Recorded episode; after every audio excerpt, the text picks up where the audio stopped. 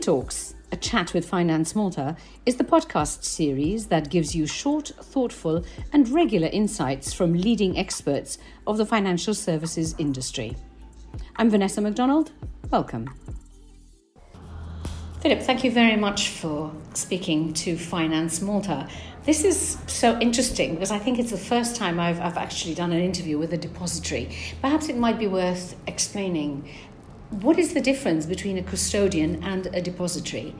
Sure, of course. First of all, thank you for having me. Uh, uh, to put it uh, as succinctly as I can, uh, a custodian protects and takes care of the fund's assets, or, or even sometimes in the case of institutional clients, of the client's assets, whereas the depository has, I would say, a much wider role and protects the investors uh, protects the investors, making sure that not only the assets are being safe, safe kept, but also provides oversight over what the fund manager is doing, just to make sure that all the necessary and important uh, duties are, are checked, that the, the, the, distribution side is, is done in compliance with the law, that the, the investment limits are observed, and basically keeps an eye on what the fund manager is doing just to make sure that uh, the investors and their interests are not harmed in the past, there used to be quite a, a, rigid line between the one and the other. Is it getting sort of fudged? Are there bits in the middle now which are where they overlap more? Definitely. I mean, the the, the, the depository role was was the sort of the, the, demarcation line was the was the AFMD, especially in the in the alternative space, of course, which which didn't have much regulation beforehand. And, and depositories became their role and their, their, their tasks became clearly defined in, in 2011 when the directive was first introduced. So uh, at, at uh, in 2014, I think the, the, the UCITS 5 directive was also implemented, extending those duties to the to the depositories of UCITS funds, just to make sure that the investors of alternative funds are not protected better than the ones in the in the open-ended UCITS structures. So definitely, right now the the, the roles are, are being, I would say, more uh, aligned. Uh, and in any case, if you're if you're setting up a fund structure, you require a depository, which in many cases is at the same time uh, the custodian. But that that's of course not always the case. When you actually go to the MFSA, they've got three different categories. Um, there's the depository, a depository light, and a depository MIFID, which I understand uh, you are. But what is the distinction between the, the three categories? Of course. Well, uh, basically, what I can say is the depository bank is the is the old custodian that now provides the, the depository services as well. Uh, the depository light uh, which sometimes gets confused a bit with regards to, to entities that are required to provide services for non-EU funds being distributed in, in Europe, is basically a depository of a lighter regime, as, the, as it says on the, on the tin, uh, that can provide services to a specific group of funds, meaning that funds that are closed-ended and, uh, and that, that they can, so the, their units cannot be redeemed uh, and do not hold any uh, liquid assets or listed securities. So, in that regard, depository light will never be a custodian. Uh, whereas the, the depository, the full depository, be it a bank or a MIFID licensed firm such as such as Q Securities, uh, provides the, the full depository experience, so to speak. The, the difference between depository bank and the, and the depository with the MIFID license, as, as, as we are, uh, is the fact that, well, of course, as, a, as not being a bank, we cannot provide banking services. So, but with regards to, I would say, the depository duties, with that regard, our role is very much the same as, as, as for a depository bank. It's very interesting because I was reading uh, one of the, the interviews given by, um, by Q Securities, and you have defined your core as being um, alternative investment funds which are below 100 million. Is that correct? Is that the same in Malta? Uh, I would say that this is maybe not deriving from legal regulations or any, any restrictions that we might have. We are perfectly happy in with, servicing with more bigger funds, of bigger ones, yes. But our core DNA was, uh, uh, especially when we branched out to Luxembourg first, providing services to uh, emerging funds, emerging fund managers, which had trouble finding a depository because they were too small for banks and they couldn't go to the to the depository light and they couldn't go for the depository light option because of course they were either open-ended or had at least some part of their portfolio invested in listed securities. In that regard we, we view ourselves a bit as you know a knight in a shining armor helping those funds find a depository and help them set up a structure that could be distributed in, in the EU okay that's um, super interesting and of course uh, you have a presence not only in, in uh, Poland but also in Luxembourg and now in Malta. But obviously, it's much more interesting for us here at Finance Malta to discuss the local scenario.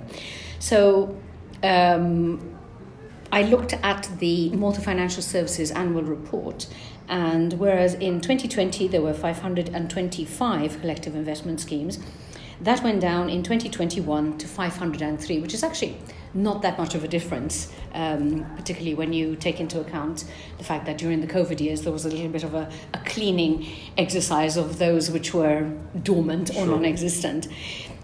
Do you is it an exciting market for you? Uh, is it a big enough market even for you to have a presence here? How do you see it going forward? I would say the, the, the, we're most excited about the potential of Malta. We strongly believe that uh, jurisdictions that are and have been for many years the primary choice for fund managers uh, that are uh, that are intending to set up a fund to distribute them in in the European Union, meaning Luxembourg and Ireland, require a competitive alternative.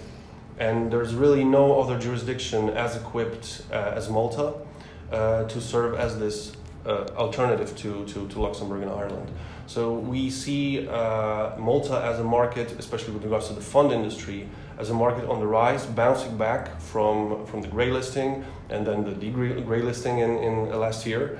And uh, we want to help Malta realize its potential as, as, a, as another option for fund managers, especially those emerging fund managers that I mentioned that are still having troubles finding not only the right jurisdiction for their fund, but uh, basically the option to, to grow and to, to achieve success. Filip, I don't know if you've had chance to have a look at the uh, financial services strategy, uh, which was launched recently by the Malta Financial Services Advisory Council. Um, you, is, there some, is there something in that strategy which struck you as being uh, you know, easing bottlenecks, which would help more of this business? I will say that what what was one of the factors that made us decide to branch out into Malta as well was uh, not only the um, I would say the, the approach and and uh, the intent on the level of the of the market players, but also the uh, the intent of the of the regulator itself, the MFSA, as well as the the Malta Financial Services Advisory Council, to actually help the market grow and to identify the reasons that are blocking the growth of the of the Maltese fi- finance market, especially with regards to, to the to the fund sector. And I think in both the, the MFSA strategy document as well as the uh, MSAC document, the, the fact that there is not enough competition on the depository market and there's a need for more depositories to be present here and to offer their services to Maltese funds uh, was was noted by us definitely. We are very much aligned with, with what the regulators are saying. Uh, and we, we share that view that, that more depositories are, are needed, and not only Q securities, but, but definitely more players, in order to, to make sure that this is really a competitive environment that helps the funds uh, grow here. One of the biggest problems we have is that we are still a small jurisdiction um, in terms of all of these funds, etc. And that, if I can touch on a very sore point for the MFSA, there is no depository passporting. Would that not help? I mean, the reason that companies do not open up here is because there's not possibly yet enough business for them. But wouldn't passporting have provided a solution? Definitely. I mean, uh, you could say that we are sort of, uh, at Q Securities, we're sort of using the depository passport by opening branches in, in jurisdictions where we believe there is potential for growth. So we're sort of bypassing the fact that there is no depository passport. Of course, it would be much easier if, if the regulators in, in Europe allowed that to, to happen. Although I, I, I, I'm, I'm of the opinion, even though I try to be an optimist in, in my personal life and my, my business life as well, but I, I believe that um, uh, I wouldn't be too optimistic about uh, depository passport in its full full essence, uh, allowing, like for example, for uh, alternative investment fund managers to open up and manage funds throughout Europe. Uh, that it won't probably happen for depositories, but uh, can you can you have a single market without it? I mean, it just seems.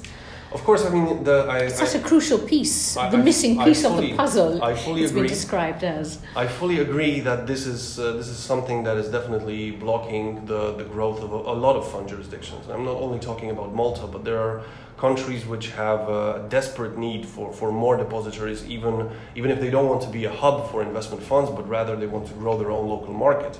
In some markets uh, like Spain, the, the, the choice is limited just a few players, which of course does not uh, provide enough competition and, and decreases the growth of the whole market. So I strongly believe that this is the right thing to do. I'm just worried that uh, the, the European regulator might not share this opinion. It seems like a great shame. But one other aspect of this is also that uh, the people that you are tailored, you know, working for are people within the European Union. How does it work with jurisdictions outside Europe? I mean, with regards to jurisdiction outside Europe, of course, the, again, this is something Including that Brexit, that- of course. I mean, Yeah, that, that would, right now, of course, UK is a, is a third country within the, the understanding of the AFMD. Now, I mean, of course, uh, there has been talk about equivalence and about uh, extending the, the benefits of AFMD to third countries. But again, I think the, there is a, I would say, a struggle between uh, the approach of, of increasing competition as much as you can, making sure that the investors in Europe have access to various types of fund managers, various types of fund strategies, to make sure that the best option wins. Uh, and the, the, on the other part of that struggle is the, I would say, a need to protect the market, protect your own jurisdiction. Now, that of course is is in conflict with, with the Capital Markets Union and with, uh, with allowing all the investors in Europe equal rights with regards to, to access to, to funds. Uh, but uh, as we can see, uh, not always the, the, the, the drive for competition and drive for, for making uh, as many options available to investors in Europe wins. well, it can be an interesting space to watch. Um, with regards to Q Securities itself, what are your future plans? I mean, now you've got three very different jurisdictions. What uh, what do you see in the future? Well, we definitely view uh, these these three jurisdictions. I mean, Poland is our home jurisdiction. I mean, where we are we are one of the top two uh, fund depositories there. We aim to secure that position. In Luxembourg, the, the branch is, is, is still growing. It's, it's, it's a very dynamic growth, but we, we aim to uh, to be, to be, become one of the, the, the more established players on the depository market there. And of course, in Malta, we're just starting. As, as you mentioned, we, we received the license only late uh, February, but uh, I already have reasons to believe that, that this will be a success as well. Uh, and I, I, again, I can think, I can see that um, the enthusiasm of all the, the, the players here, both on the uh, the regulator side and on, on the on the service provider side, uh, gives me reason to believe that we will help and do our part in becoming in helping Malta become uh, the next alternative fund jurisdictions of choice. Well, that's extremely welcome news. Thank you very much, Filip. Thank you. That's all for today. Subscribe now to the FinTalks and follow Finance Malta on all social media platforms to stay updated with all our activities. Till the next podcast.